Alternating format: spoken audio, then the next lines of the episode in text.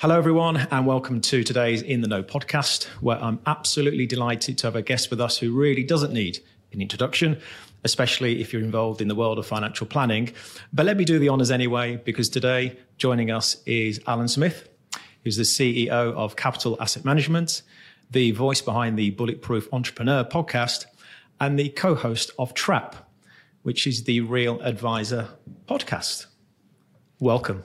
Welcome. hi, hi, James. Thanks for having me on your podcast. No, no, it's a pleasure. I've been really um, keen to have a conversation with you because I've been following you for a while now, um, and you seem to be in my life quite a lot in sorry, a positive way. Sorry about that. Yeah, don't blame me. Blame the algorithms. Yeah, you've got me. I'm in the matrix.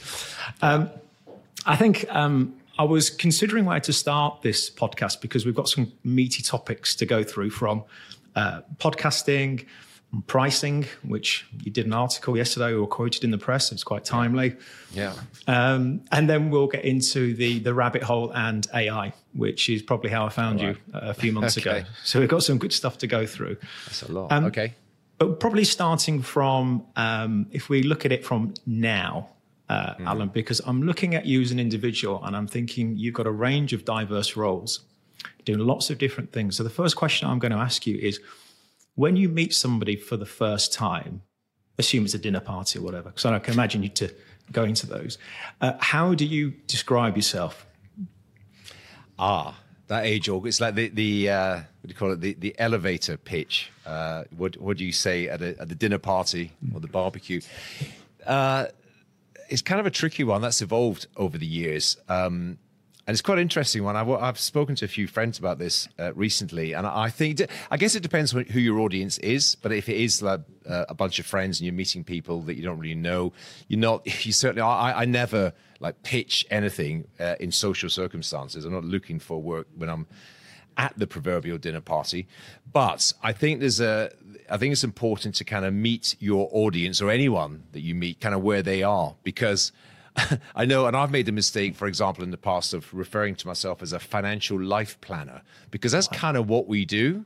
You know, we're at the at the sort of intersection of, of, of money and finances, but also life because you know a lot of our, our emphasis really is on the planning aspect of it rather than the pure kind of money side of things necessarily. Having said that, in my experience, most people think I'm some sort of sort of life coach or something, which I'm I'm definitely not. So on the basis of meeting people where they are in terms of people's understanding and definition of the various sort of roles uh, that, that sort of I do in the day job. Um, I, I, use language like uh, wealth wealth manager. Yeah, I, I, think with a with a self description, you say what it is you do for who you do it for for whom you do it for. So I say uh, I run a wealth management business for entrepreneurs. That's the kind of the the, the, the catchy title. Yeah um, because that kind of explains. People know. I find people. and I've, I've heard the term wealth manager. You know, it's self-descriptive. We manage wealth and all the various aspects and components of that. Um, but who we do it for? We don't do it for everyone under the sun. We do it for primarily for for business owners and entrepreneurs. So um, that's that's the description. I don't really say anything else around about podcasting or anything else because they're more sort of side hustles that I do in support of the the main day job. Okay, uh, that's a good start. That's interesting though, because I think I look at you and I think, well, you do podcasting. So do you describe yourself as an entrepreneur, or a podcaster? But it's uh, yeah, it's yeah. it's nice to know that it's, it's grounded in financial planning or wealth management. Yeah, I think that, that that's that's the, the main description. I, I, think what you don't want to do is spend ten minutes sort of self-describing all the various roles that you do. It, it all kind of distills down to a primary activity that is you know is the, the company that I founded all those years ago, which is is, is around wealth management and wealth planning, primarily for business owners. Because that so that's that's the, that's the simple description. Uh, I run a wealth management business for entrepreneurs. Okay, that's the simplicity. Let's go a little bit deeper then. Let's let's talk about you because I know you've spoken about um, values a lot, and mm. when most people talk about values, they talk about company values.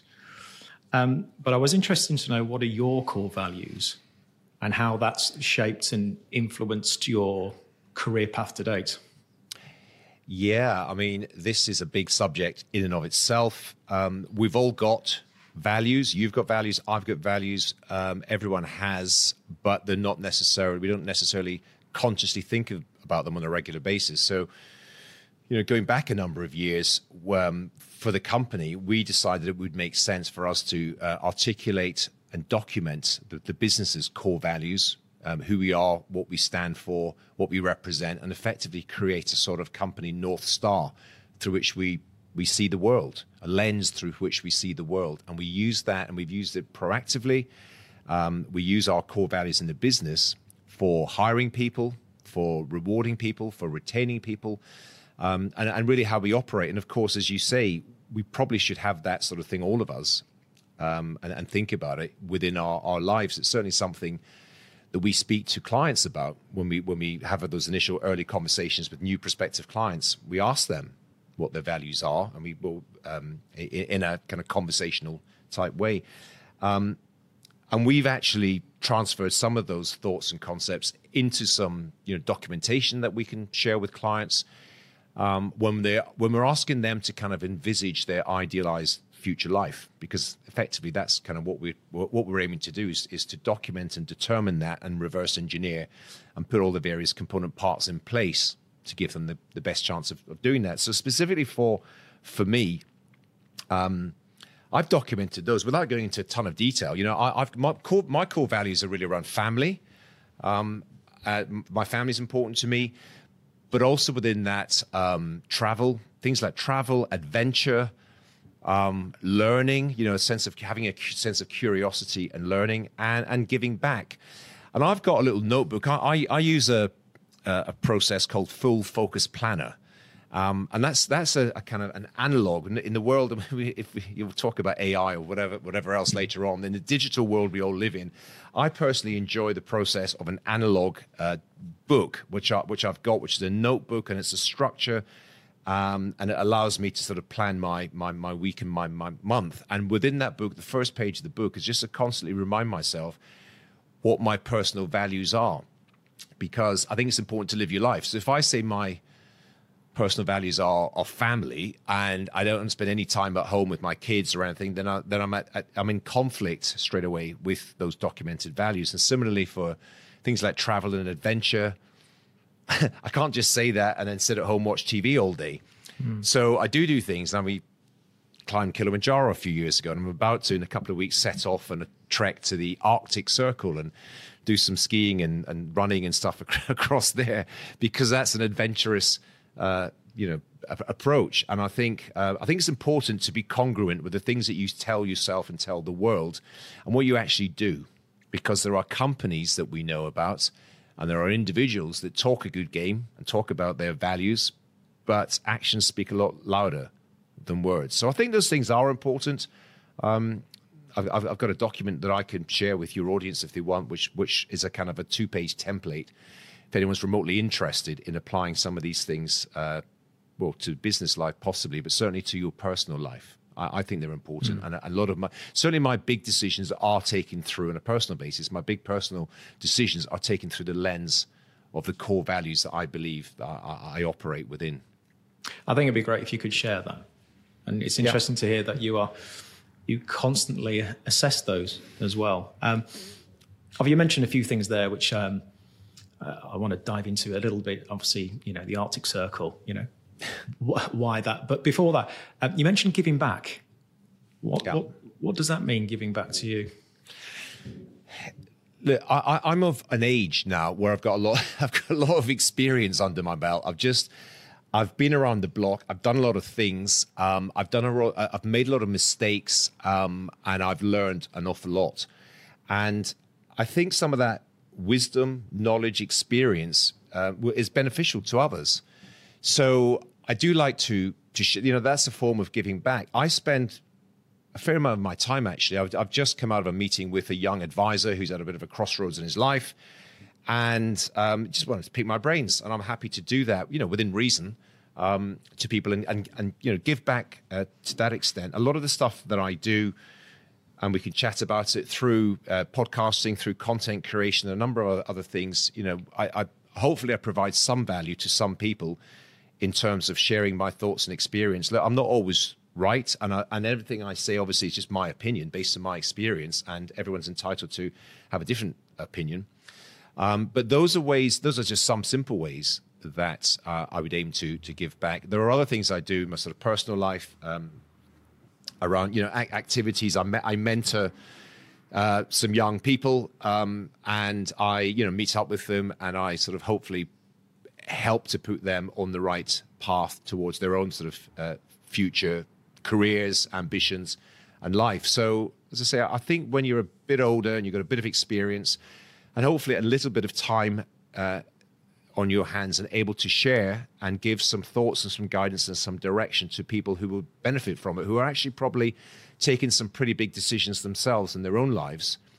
Certainly, when I was younger, I had a couple of mentors at different stages in my life that were super useful to me, and I, and I think uh, I think it's incumbent actually on, on most of us who've um, you know, who've, who've lived a life up until this point and have got the knowledge that they can share to do exactly that. Because I think it can be so helpful and so insightful at different points in other people's lives.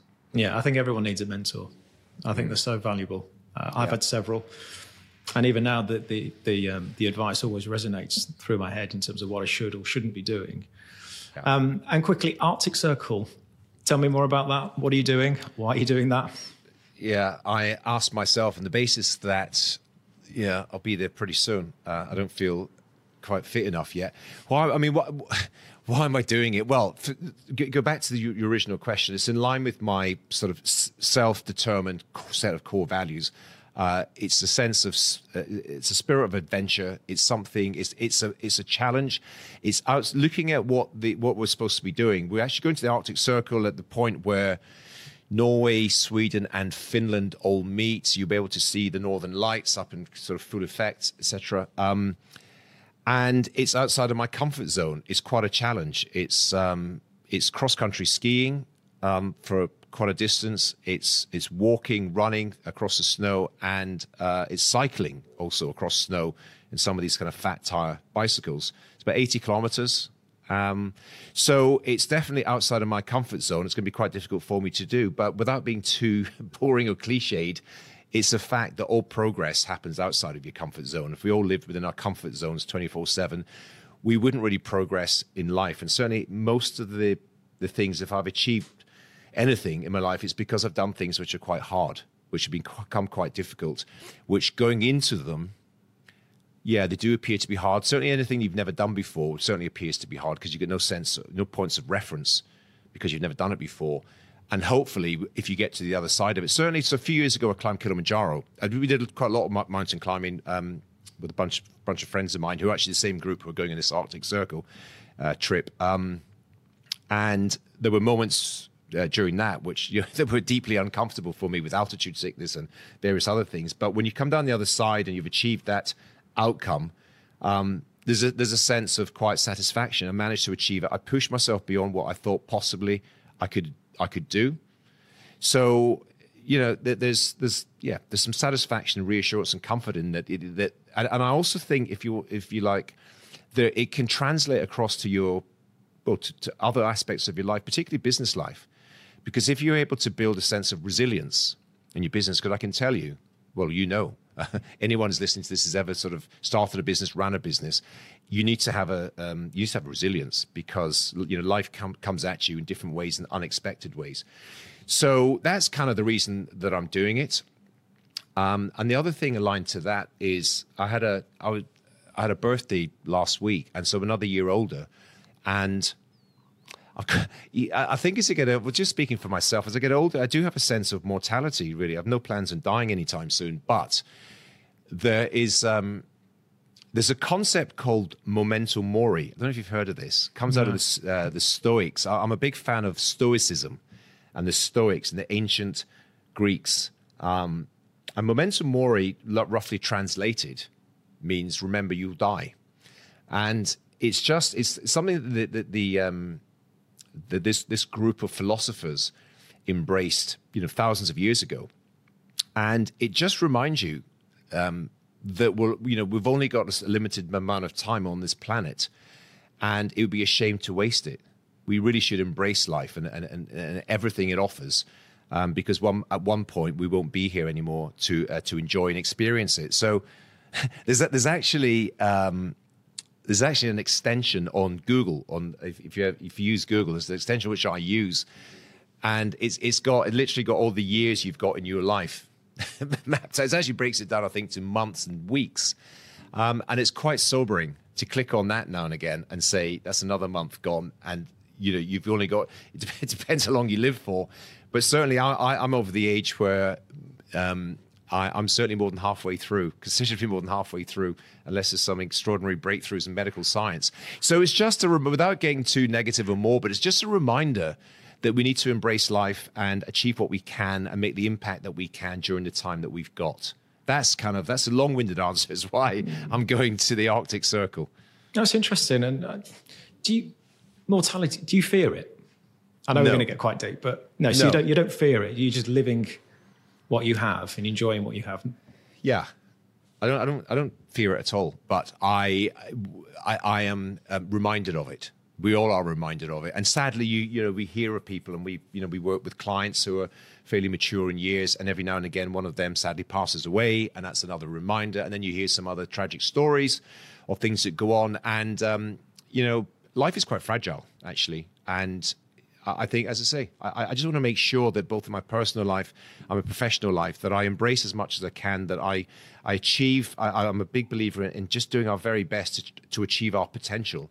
There's nothing worse than seeing somebody that had so much potential and they didn't even begin to start to take any action to achieve and you know embrace their potential and and, and take action, um, you know, to achieve it or get close to achieving it. Um, there's there's there's a saying I'm probably going to butcher it. I can't remember exactly, but there's a saying that the uh, definition of hell is when on your last day on earth, the person that you are met the person that you could have become. Mm. You know, so no, that's yeah, that's, that's yeah. deep. Yeah, it's deep. It's deep. Yeah. But but it's true though. You know, if you thought, God, I could have done this and I could have done that and I could have made an impact and I could have, you know, been this person in in, in life, in business, with you know, with with your family or your friends, and I didn't quite ever achieve it. I was always busy doing something else, or I was always a bit lazy, or I didn't ever execute or achieve things.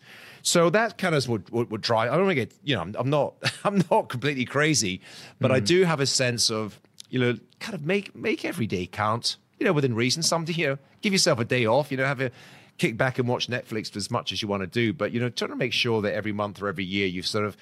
I, I, I believe that you're you, are you are not in competition with anyone else. You're in competition with the person you were yesterday or the person you were last year.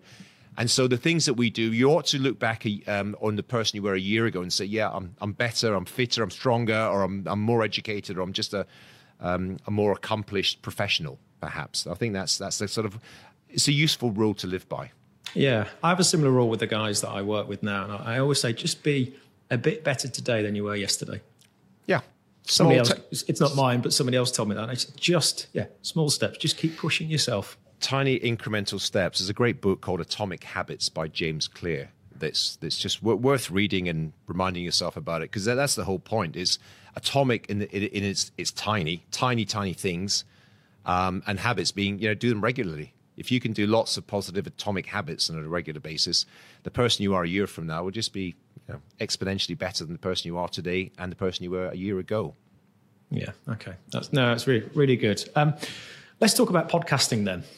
Atomic okay. habits, something you're um, podcasting at the moment, and mm. um, I think you, uh, you know, you you've got you strike the right balance because you've got the trap, which is interesting, and then you've got bulletproof yeah. entrepreneur, diff- different um, obviously guests in that. But what was the what was the trigger? What was the thought process by starting a podcast? Uh, it was it was a COVID dividend. I would say we were all. I mean, the thought process really began 2020, as we remember those dark days when we were in lockdown, and and lockdown, as we know, kind of changed a lot of things. And what it meant for me one of the things it meant for me because I, I live in central London, but I escaped and I took my family and we went away to uh, down to the south coast and we're in a cottage and it was lovely in many respects um, but i had more time in my hands and i was just and i was I, well, I consume a lot of podcasts so i listen to a lot of podcasts and i just really like the medium of podcasting. Um, I'm, I'm getting a little bit more into YouTube now, but I was not a big YouTube consumer. And the reason for that is because it demanded my eyeballs and demanded my time and attention. Whereas podcasting, you can do other things whilst listening. So I could be going for a walk on the beach, or I could be at the gym, or I could be driving a car, or doing something like that, whilst consuming some, hopefully, some really helpful information. I like the long form nature of podcasts. It's not like a TikTok 30 seconds soundbite. You know, it's, it's half an hour or an hour in some cases. Some of the some of the ones are ridiculously long. But if they're interesting enough, you'll you'll listen to them. So I like the I like the idea of podcasts. I consume podcasts. During lockdown, I thought, well, why don't I start my own? That was that was the kind of the, the idea, and it did start with um, Bulletproof Entrepreneur. And the, the idea behind Bulletproof was just again in, in, in the role that I perform on a day to day basis. Historically, I've spent a lot of time. Our business at Capital, certainly over the last number of years, we have worked mostly with entrepreneurs, with business owners. We, we, we've, we've developed a bit of a, a niche focus um, on working with business owners, particularly around the time that they are um, hitting a liquidity event, like they're selling the business or they're selling a large part of their business. Um, and I would find myself just in a normal, you know, day job, sitting in our office or somewhere else. And as part of that initial kind of discovery process that you have when you first meet with a prospective client, I was always fascinated, genuinely fascinated by the origin story and, and asking them, you know, tell me, how did you get started in business? What was life like? What were you doing before that? And they would tell me these just incredible stories of, you know, how they got going. And, I, uh, and, and there was never a story that was a straight line. That was, well, I started this business and we grew it really fast and we sold it out for millions and happy days. It was always these kind of twists and turns and snakes and ladders and one step forward and two steps back and all that stuff. And I was generally fascinated by it. And often I'd be in in these meetings and I thought to myself, and because I was really thinking a lot about podcasting, I thought, you know, if I just had a microphone here right now, this would be absolute gold to so many other business owners or aspiring entrepreneurs or people who are thinking of starting a business. Because what you just told me was you know, was learned from the school of hard knocks, was being actually, you know, in the weeds at the coalface, doing this stuff and the lessons you've learned and the things that you would do differently if you're starting again. And that was that was the origin, and, and that's eventually what it became. Rather than you know sit in a closed room just with, with, with somebody else, I thought I invited people into other the digital rooms such as this, and put a microphone in the middle, and and had the same sort of conversation and, and I would, and that, that's that's the premise of it. So the reason for doing it was, I genuinely thought I could. Again, back to the original uh, point that you raised about values um, and giving back. I thought this needs to be. This is a resource, and a valuable resource for other people who are on the same path as the people I'm speaking to, but they might be one years, three years, five years, ten years behind them on their own journey. So, can I create a platform, a repository? Of ideas, inspiration, thoughts, advice that are going to be beneficial to other people. And that was the genuine driver behind it. Now, the other benefits from it nowadays is I personally, I'm a business owner myself, and I'm on the journey myself, and I'm getting kind of free consultations by some super smart entrepreneurs. And I've, I've learned so much, honestly, just on a personal basis. Every single conversation I've had, I've taken at least one and sometimes 10 really useful pieces of advice and information away, you know, back to my, my own business, my own circumstances. So those were the primary drivers uh, for starting Bulletproof. And, you know, similar process to the Real Advisor podcast and Trap. And you'll know if you listen to Trap is, is, it is different for sure. Mm. Different audience, really, although there is definitely some crossover between the two podcasts. But Trap obviously is uh, four of us rather than one one person on the podcast. But again, similar idea, similar origin story. In the three other co-hosts on Trap, Nick, Andy, and Carl, we're all friends. You know, in real life, we, you know, we meet each other socially, and we um, we chew the fat, and we you know we argue about certain things, and we agree about certain things, and we have our own views and comments about the the sector and the profession. But literally, that started in we went I think it's just last year. We we, we went we went across to um, the three of us UK based went to Ireland, and we went on a what was loosely dis, dis, um, discussed as a, a walking holiday. We did a bit of walking. Um, spent a fair bit of time in a pub in Ireland and uh, in restaurants. And one night we were sitting in a restaurant, um, enjoying good food and some good red wine. And, the, and we were just having those conversations again. We were just having a healthy debate about the state of the profession, the future of it, what the opportunities and the challenges were. And I said, again, we should make a podcast. We could put a microphone in this during this conversation, and I'm sure there'll be some value. Why don't we give it a go? If it's if it's hopeless and rubbish, we'll just give up after a while. But um, I'm a big believer in the idea of making small experiments, just just doing a couple of things, seeing if it works, and then trying it again. If it works, progress, move forward. If it doesn't, don't worry about it. Let it go.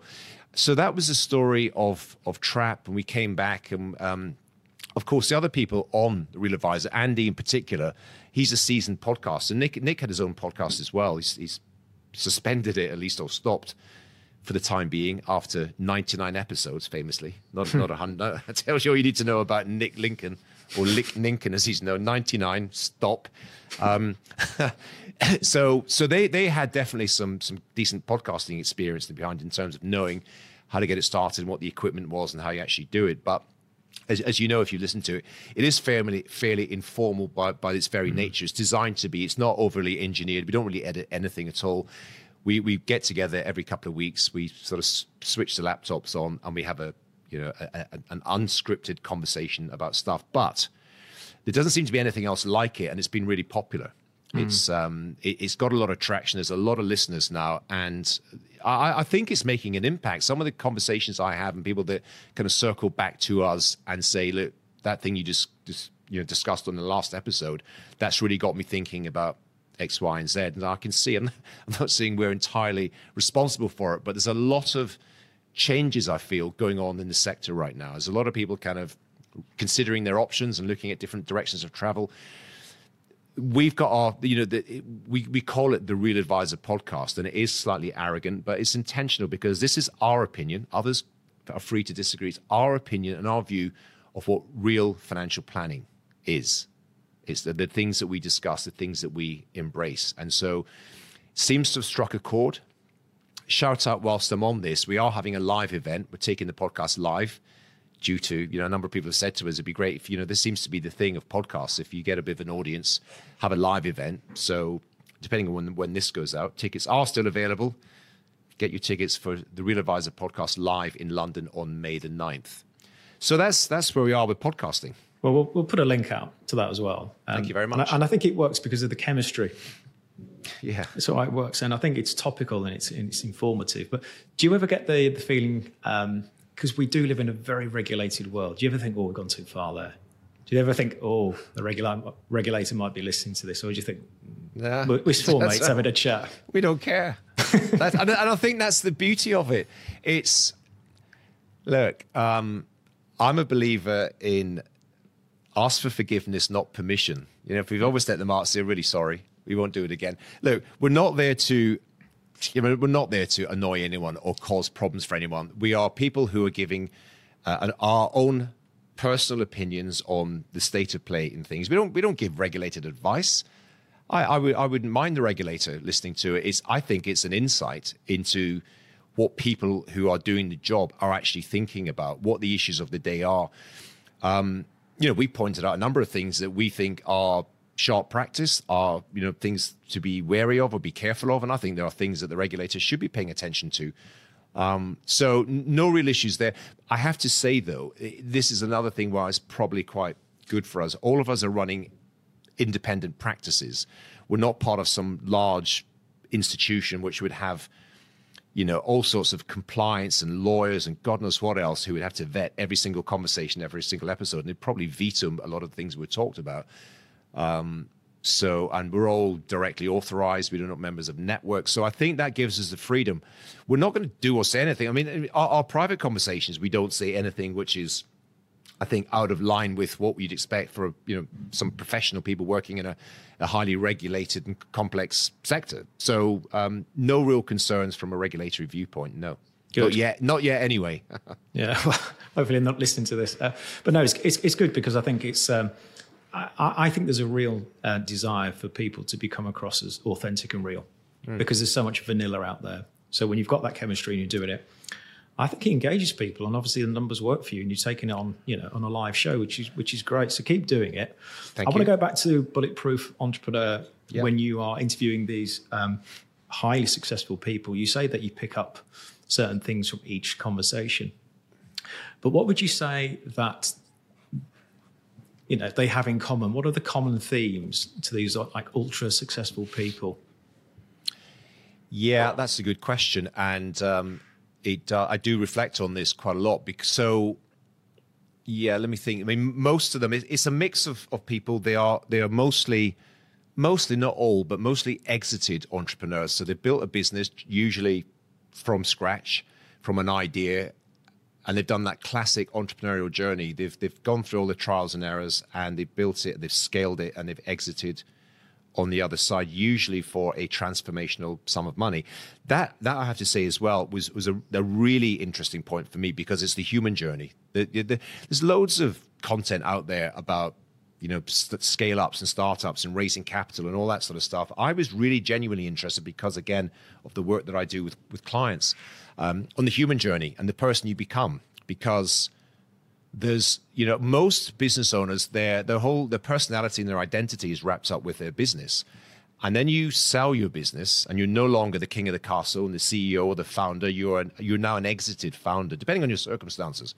So how does that impact your life how you show up in the world your relationship with your friends family and other people? So and, and quite a lot of that lot of that has come out in the conversations to varying degrees but you begin to after i've done 40 something episodes now. So it's, you know, we've, we've done quite a few, but we've still quite a lot to go. But there are some emerging themes in terms of the, you know, the reasons for, for success.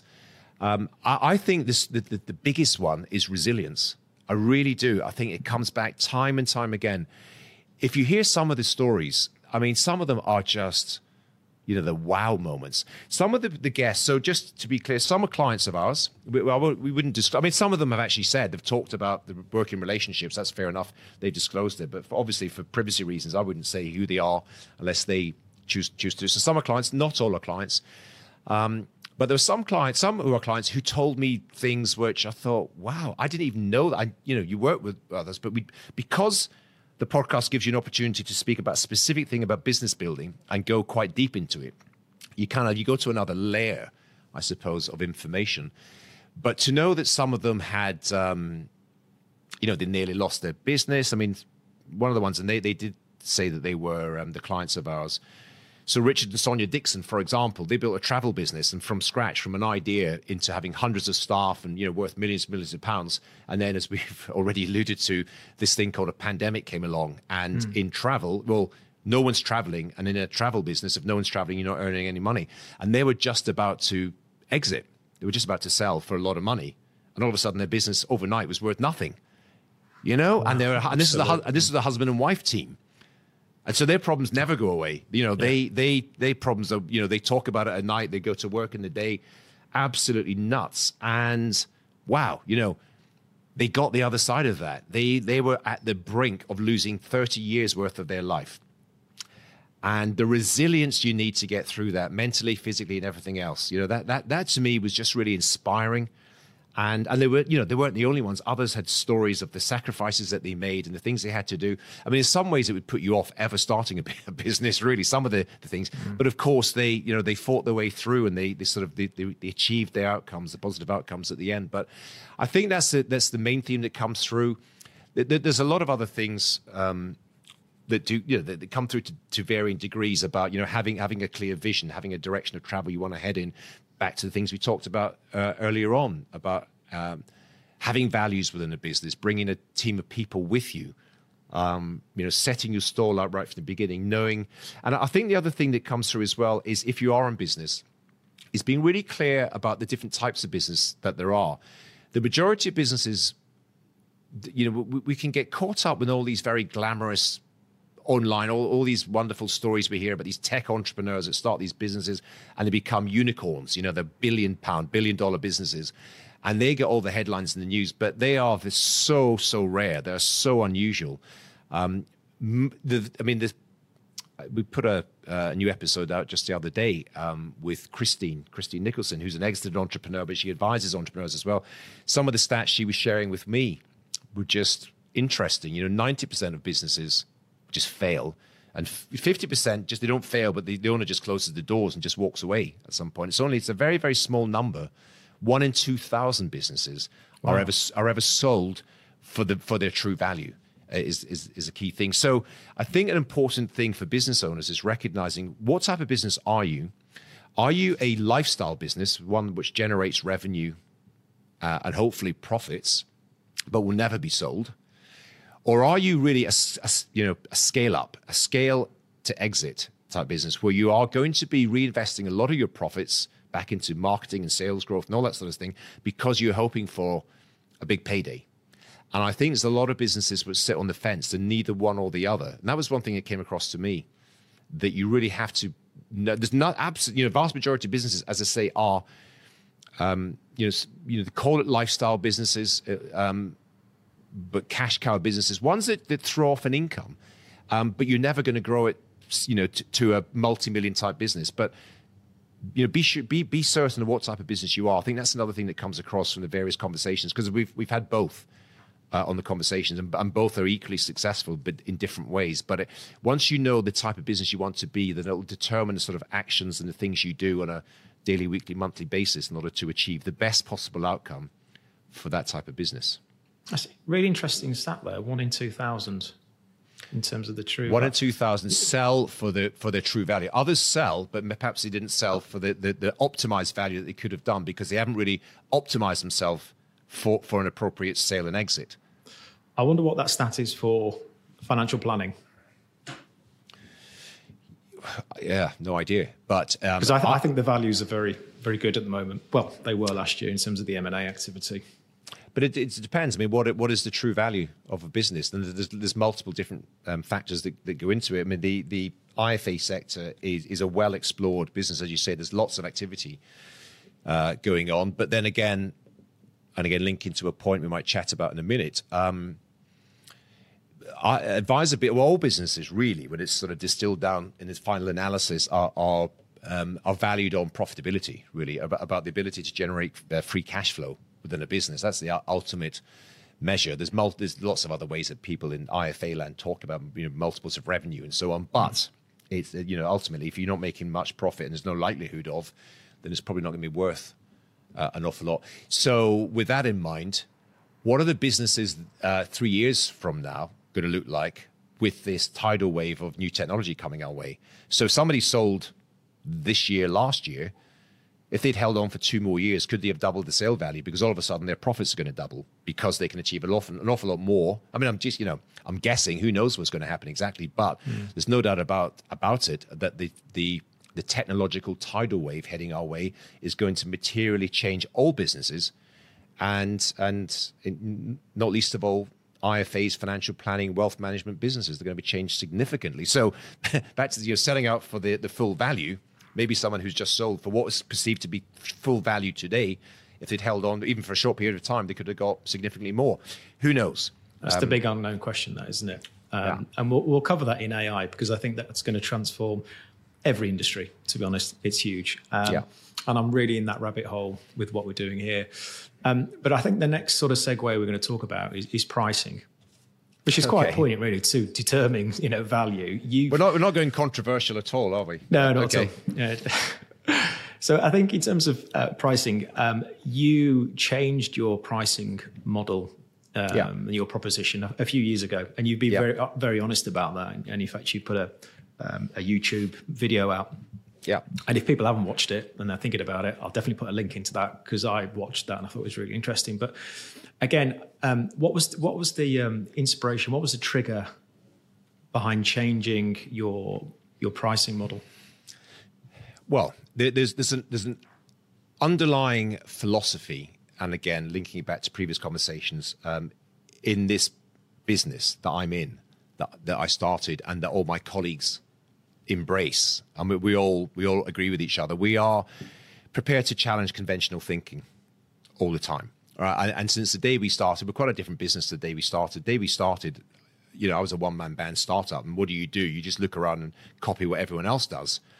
Um, but since then, we've evolved a lot and we've changed. You know, we, we weren't doing proper financial planning when I started. That's absolutely um, integral to the work we do now. Our investment strategy was entirely different uh, to what we do now and all the other st- stuff we do. And almost the, the, the last piece of the jigsaw that we hadn't really explored too much was the pricing, the pricing structure. And we copied everyone else when we started. We charged a percentage of client investment assets. But as life went on and, and we evolved the business more and our thinking more, and actually feedback from some of our, our clients as well, we began to question whether that was still fit for purpose, that, that percentage of assets model.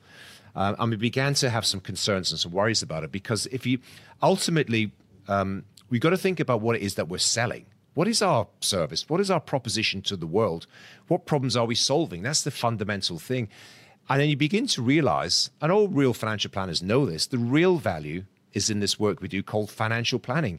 And that's an overused term, frankly. Um, but when I talk about real financial planning, which is working out where the client and the family are today, what an ideal future lifestyle looks like to them, and then joining the dots, putting the whole piece, pieces of the jigsaw puzzle together to optimize the chances of them achieving their a fulfilled life for them, their family, next generation, etc. So all the planning work, the strategic work, the, the, the sort of conversations, the joining the dots, the projects, all that sort of stuff, all our clients said to us, that's where the value is.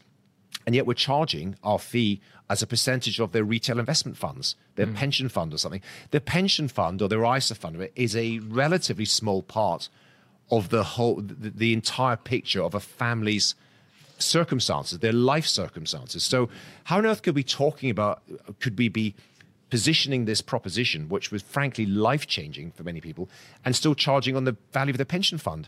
It just, it, it was just, there was an incongruence there that just was, a, we felt a bit uneasy.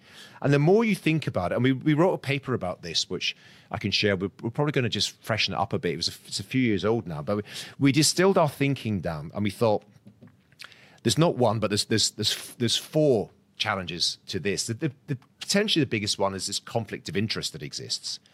And it doesn't necessarily, it, it, may exist for the advisor, it will definitely exist in the mind of your potential client. If the only way I can get paid is if you give me your money, your investment funds, your portfolio, your pensions, ISAs, whatever, the only way I get paid, then I've got a conflict of interest because I've got bills to pay. Yeah, I've got, got a fee. Mm. And so, and, but investing isn't necessarily the be all and end all to resolve a client's challenges and situations. So, paying down debt could be an important thing to do.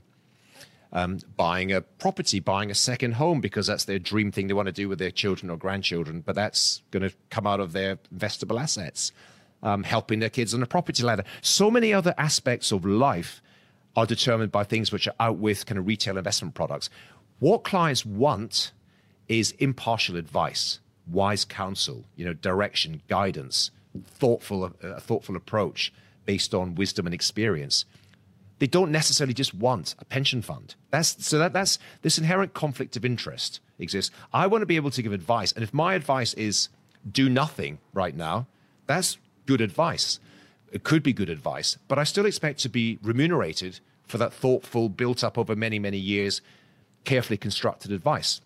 And that's what clients want. They don't want to be told. You know, the, the, the simple analogy is if you went to a, a, doctor and had to pay for a doctor, if the doctor only get got paid by prescribing you for with drugs, rather than say, look, just ha, you know, go and get some rest, for example, mm. then you would be you'd be concerned. If the only way he can pay his bills and pay his staff and his team and pay his own mortgage is by recommending another drug product, then I'm going to suggest that his advice may be conflicted possibly. There's, there's other there's, there's others. You know, it, it's the it's the cross subsidy effect as well. Um, that we had concerns with the cross subsidy, meaning that uh, fundamentally, the clients with more assets paying a percentage model in pounds and pence terms pay a multiple of clients with less assets. That's the bottom mm. line. Simple terms: client with a million pounds on a sim- simplified calculation with a one percent a year pricing model pays £10,000 a year for advice. The client with £100,000 and this gets pretty much the same service for £1,000 a year. So the, the wealthier client pays 10 times for effectively the same service. And I know that there's there's nuance and maybe there's a bit more a bit more work, a bit more complexity. Fine, build that in, but don't. T- it's not ten times. Very rarely is it ten times the amount. For example, so the, so the, the, the cross subsidy caused us some concerns as well. And I think, frankly, that's something that the regulator is beginning to get their teeth into now as, as a result of consumer duty. We've, we've seen a yeah. number of uh, initiatives started already. So I don't think this is going to go away anytime soon. So, as a result of all this thinking, and as I said earlier on, some feedback. We've got some really smart clients. You know, the, the, the, entrepreneurial clients that built businesses and sold businesses. You don't do that by being a dummy. You know, these are, you know, intellectually advanced people. And when we had our pricing model as it was in a percentage, they, and it was not really confrontational. But a number of them have said to me, "Look, but all the values in this other stuff, I'd happily pay you for all that stuff. Why are you charging me just on the pension funds or the, the investment assets?" Because that's less, you know, that's less interesting. I think also from an advisor viewpoint, um, the investment side of things, and again, advisors will argue with me all day long, and they're perfectly, again, they're perfectly entitled to. But the investment side of things is largely is becoming more commoditized. Put it this way, you know, I know that I can buy a fund from Vanguard, for example, off the peg for 20 basis points and going lower, that based on evidence and data, is going to outperform the majority of other you know, highly active, traded, expensive active portfolios. That's just that's a statement of facts, you know. And and um, so if, if the value is in portfolio management, and that's why I charge a percentage of assets, and that's rapidly going lower, then I, I think if nothing else, from a self-defense viewpoint, advisors ought to begin to think a bit more creatively about their pricing models. All other industries do. All other f- businesses and organizations outside of financial services think about pricing uh, and I, I, think we've been, as an industry, we've been fairly lazy because it's the easy option. It's it's starting to happen now, uh, definitely because it's been in the in the news this week. There was a report from, I think it was Next Wealth. Heather Hopkins is talking about it. There's there's, there's a shift. What's the reaction like being to your video? Because I think that was um, a very clear process of how you did it, how you overcame. Um, probably one of your ways to give back as well. Yeah. Um, but what's the reaction been like? the, the, the reaction, well, I, I think it's, um, I think there are two reactions. some are very positive and some are very negative.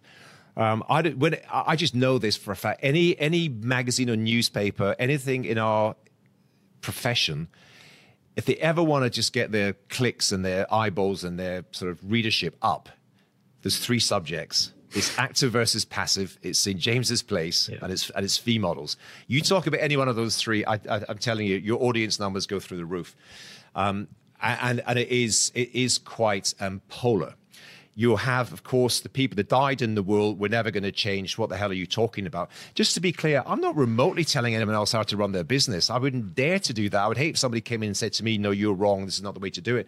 I'm here to say this is the journey we've been on. Some people might find this of interest. If it's not of interest to you, move on. You know, don't pay any attention to it. I, I created the video because we've been active in this world for years now. We've been running what, what we're calling um, a value based subscription fee model for years. And we've managed to make it a success. And we've made lots of errors and mistakes along the way, but we're pretty much at the other side of that. And we kind of, we, it, it works for us commercially, it works for our clients, and it remains a differentiator. And we do absolutely pick up worthwhile business directly on the back of just our fee model with potential clients coming to us and say, there's no way I would sign up for any percentage charged advisor. So as a result of that, over the years, I've you know, on a regular basis, I get other advisors contacting me saying that we're thinking of doing this, but we kind of don't quite know where to start. And really, what I wanted to do was, I think, well, if I've had, if I'm getting all these calls, a just to sort of try to, you know, preserve my calendar, um, but because I want to help people, but there's only so many hours in a day. But also because if I've have, if I'm having a number of these calls, I'm going to guess there's other people at least thinking about it. So how can I just creates a piece of content which others could dip into should they choose to. Um, so that that was the background to it. And every time I talk about it, every time, every now and again, this comes up again. And as you say, Consumer Duty has it, and and um, Heather and her research, and there's a lot of other research out as well saying that the, this seems to be the direction of travel. So when it sort of gets in uh, in vogue again, I get wheeled out, the, the poster boy for retain, retainer based fee models. Um, and yeah, you're right. There was one in, in the trade press just the other day, and I, I, have to put on my hard hat to go and look at the comments section because lucky oh, I, I do that. Lucky, no, I, I, look at the first couple and think, no, I'm out of here. I honestly, I don't care about it at all. I've got, I, have got, I've just, I'm resilient. I don't give a monkeys about what people say. They're always, by the way, they're always anonymous. If anyone ever wanted to have a grown up conversation with me about anything, I'd be fully respectful of everyone's decision or their right to choose whatever the hell anyone wants to do. I don't care. Um, but if someone is genuinely interested and wants to learn a bit about how we've done it and wants to sort of have a version of it themselves, more than happy to help. So that article goes out, and you know the comment section is full of negativity and who the hell does this guy think he is, and blah blah blah. Fine, um, but what I can tell you is that my LinkedIn uh, is just red hot because I've had a bunch of people say, I read the article, really interesting.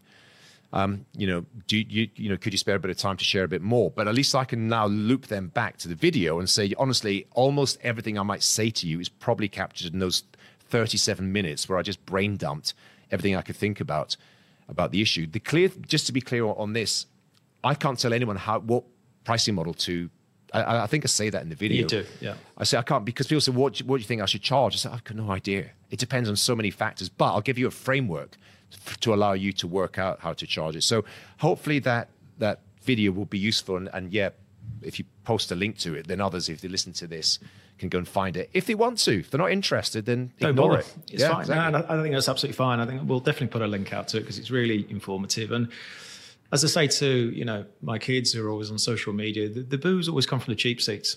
You know, ah, don't, exactly. Don't, don't, worry about it. Don't you know? And it, you do build that resilience in terms of well, you know, it's always anonymous anyway. So it's always but, anonymous. It, I don't listen to anyone from the cheap seats. Um, there's the, the, this um, concept of you know if someone's in the arena, if someone else is, is running a business like me, um, and they've got a polar opposite view, and but they want to have a healthy conversation, wonderful. If you're in yeah. the cheap, if you a if you've never done it, which is what a lot of people are going to, going to throw the stones from those cheap seats because they've never actually done it, um, or they're external consultants or something that never run a financial planning business, then you know you're welcome to your opinion, but I I'm listening to it.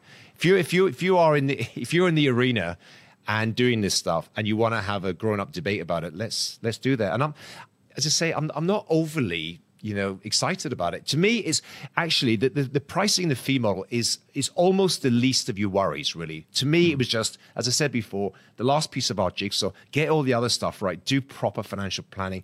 Have a sensible, thoughtful investment philosophy that backs it up, and then embrace your real role. And your real role as a behavioral investment coach. Keep your clients working according to their plan that you've agreed because that's where the value is. And yeah, if you can enhance or improve or reduce the conflicts of interest in your pricing structure, happy days. But if you get the first three right, you're probably 90% of the way there, frankly.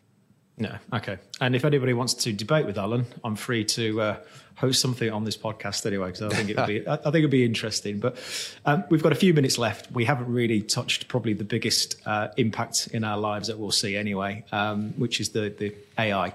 Um, it's it's everywhere at the moment, but um, this is when I started to follow you because you introduced me to Alok. Okay. Um, and we're already in the process of using AI embedded into our, our processes now. And it's been, it's not easy. But I yep. want to look at it from a financial planning perspective. And the, and the first thing is, is trying to understand in its purest form what is AI in financial planning? Because AI is a big thing, but where do you see the sort of the advantages in AI in financial planning? If you could break that down yeah, we could be here all day, but I'll, I'll, try to summarize it in a couple of minutes. Very simply, I, I, I see financial planning as, as being one of the kind of this, the parts of the, the, knowledge industry. That's what we are. We're, we're, kind of we're a knowledge business that are going to be impacted the most because what what what what is the sort of primary focus of AI? Is primarily data, isn't it? It's organizing, optimizing, structuring data and extracting that for use by humans uh, in, in the best, most efficient, reliable, predictive way.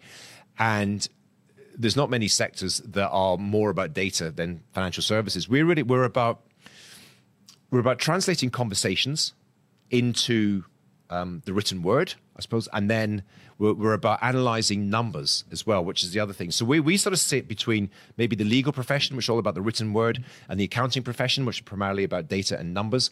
And we, we really embrace both in financial planning.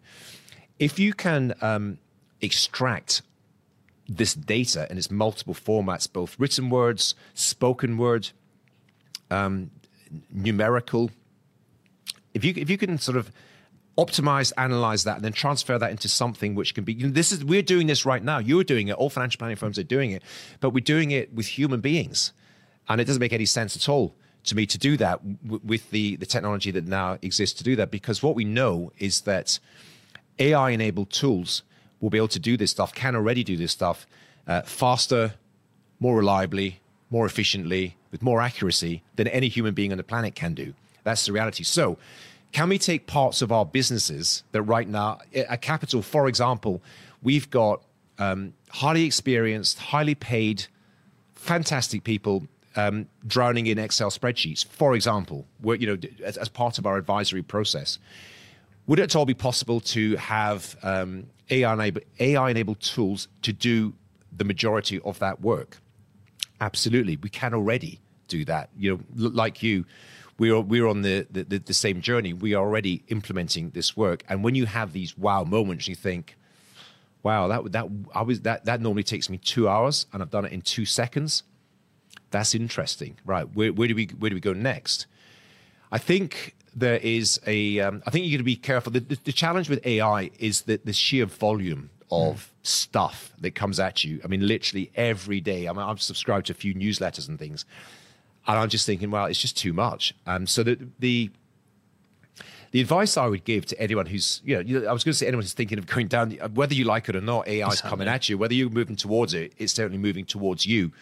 Um, but from a financial planning uh, company viewpoint, because we live in a, a, regulated business, because we've got a lot of data, and a lot of that data is highly sensitive and private information, you've got to slow down before you speed up so the the the, the idea of um, you know embracing AI is good, but start by building your policies and procedures. You've really got to work out you know what works for you, what doesn't work, what's acceptable, because there's a danger of having enthusiastic team members running away and finding another AI tool and you know using that to to do some of their work, to, to find a shortcut for their work, and finding that perhaps some of the data has been sort of made public or it's been used by uh, an AI uh, company, which um, you know the data isn't safely secu- uh, stored, isn't secure, um, and maybe is secured in a in a in a place or, or a data center uh, which is not compliant with UK uh, regu- regulatory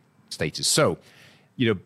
This is what this is what we've done. This is what we're doing. We're building our policies and procedures, and I think then the, the next stage beyond that is just trying to find where do we think the biggest wins will come from? Because there's a million things we can do, and the danger is being overwhelmed by the opportunity. So think about what, what what's your bottleneck? Where's the things in your business you think, wow, if we could save a few hours there, that would really be helpful uh, to us in the business. And then, and then just put most of your efforts into that rather than trying to do a million things at once. Try to do one thing. Just try to just take. I, I would be taking this stuff perhaps more slowly than some other people that are suggesting and sort of ru- running away with it. Just look for quick wins, look for simple things that you can do.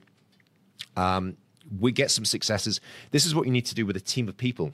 Is mm. if, if, you bring in a team of people along, I think I'll throw this in as well because you know your you know your your day job is obviously in in recruiting, and I, sense now having had a number of conversations with people at different part different stages on their own careers I sense an underlying uh, feeling of threat.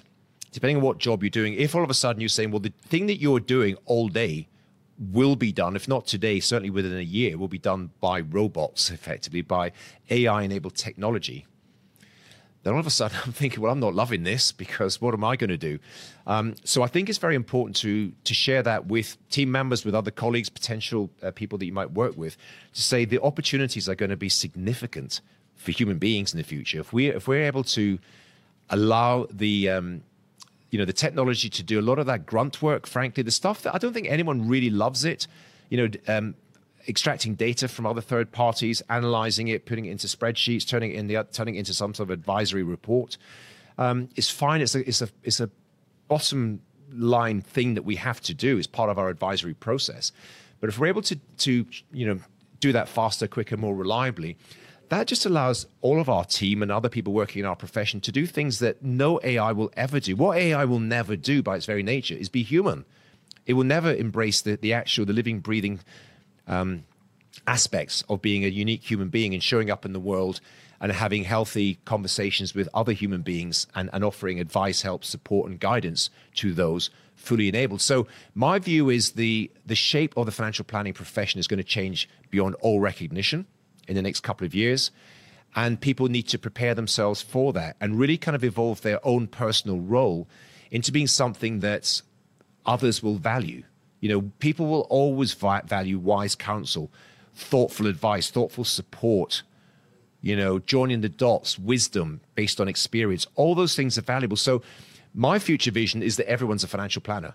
That, that's a fundamental thing. Everyone on hmm. your team is a financial planner. All right, only some are, are, are sort of regulated, but and, and, able to sign off formal advice reports, those that have gone through the exams. But if a financial planner means that I'm on the end of a telephone or a meeting or a Zoom call or whatever it is, giving healthy, you know, feedback based on circumstances, because all the technology has done the grunt work for us, but I'm able to give my observation on what those the data and the numbers and the outputs are based on my experience and based on working with other clients a little bit like you. That's invaluable. Really is invaluable. So, as I say, I, I think this traditional kind of vertical model, admin, paraplanner, advisor, is going to be more of a horizontal model, where more more people will be involved in the kind of the, the advisory process and showing up as a, as a human being and offering help and guidance to other humans. And arguably, the, the more interesting side of it as well. So, but yeah, for, I am sure there are some people. Again, I'm just using my own personal biases here. Sorry for that. Some people probably absolutely love darkened rooms with Excel spreadsheets. I've never enjoyed that part of the the job particularly. I enjoy working with human beings and sharing thoughts, stories, ideas, and, and, and inspiration. Yeah. And, well, very true, and hopefully that will remain certainly for the next few years, anyway. Um, Absolutely. So, Alec, that takes us to the top of the hour. Um, we could talk all day about AI. It's, it's yeah. a lot more involved than that, but I think you've given some good advice, some good starting advice actually, because I think advisors shouldn't rush into this. Break it yeah. down, break down the process. Um, what can you yeah. automate? What is AI? And, and work with a partner. That's what I've learned as well. Work with a good partner. Yeah, you, and you might want to put a link to that. I, we we were working with um, Implement AI, who you mm. know, and and they've um, yeah, we're working quite closely with them. We are building out something really relevant to financial planning companies. So if anyone wants to learn a little bit more about, if they are remotely interested in and perhaps getting on the front foot rather than waiting for this tidal wave to hit them, then by all means um, reach out to me or or speak to, to implement AI. Yeah, we'll put a link because this is happening. It's not going to go away. Genie's Absolutely. out of the bottle. Absolutely right. Alan, it's been an absolute pleasure. Thank you for your time today. Really, really enjoyed speaking to you. And uh, if we don't speak again or shortly, enjoy the Arctic Circle. Look after yourself. I'll do my best. Thanks so much for having me on. I've enjoyed it. Cheers. Thanks, Alan.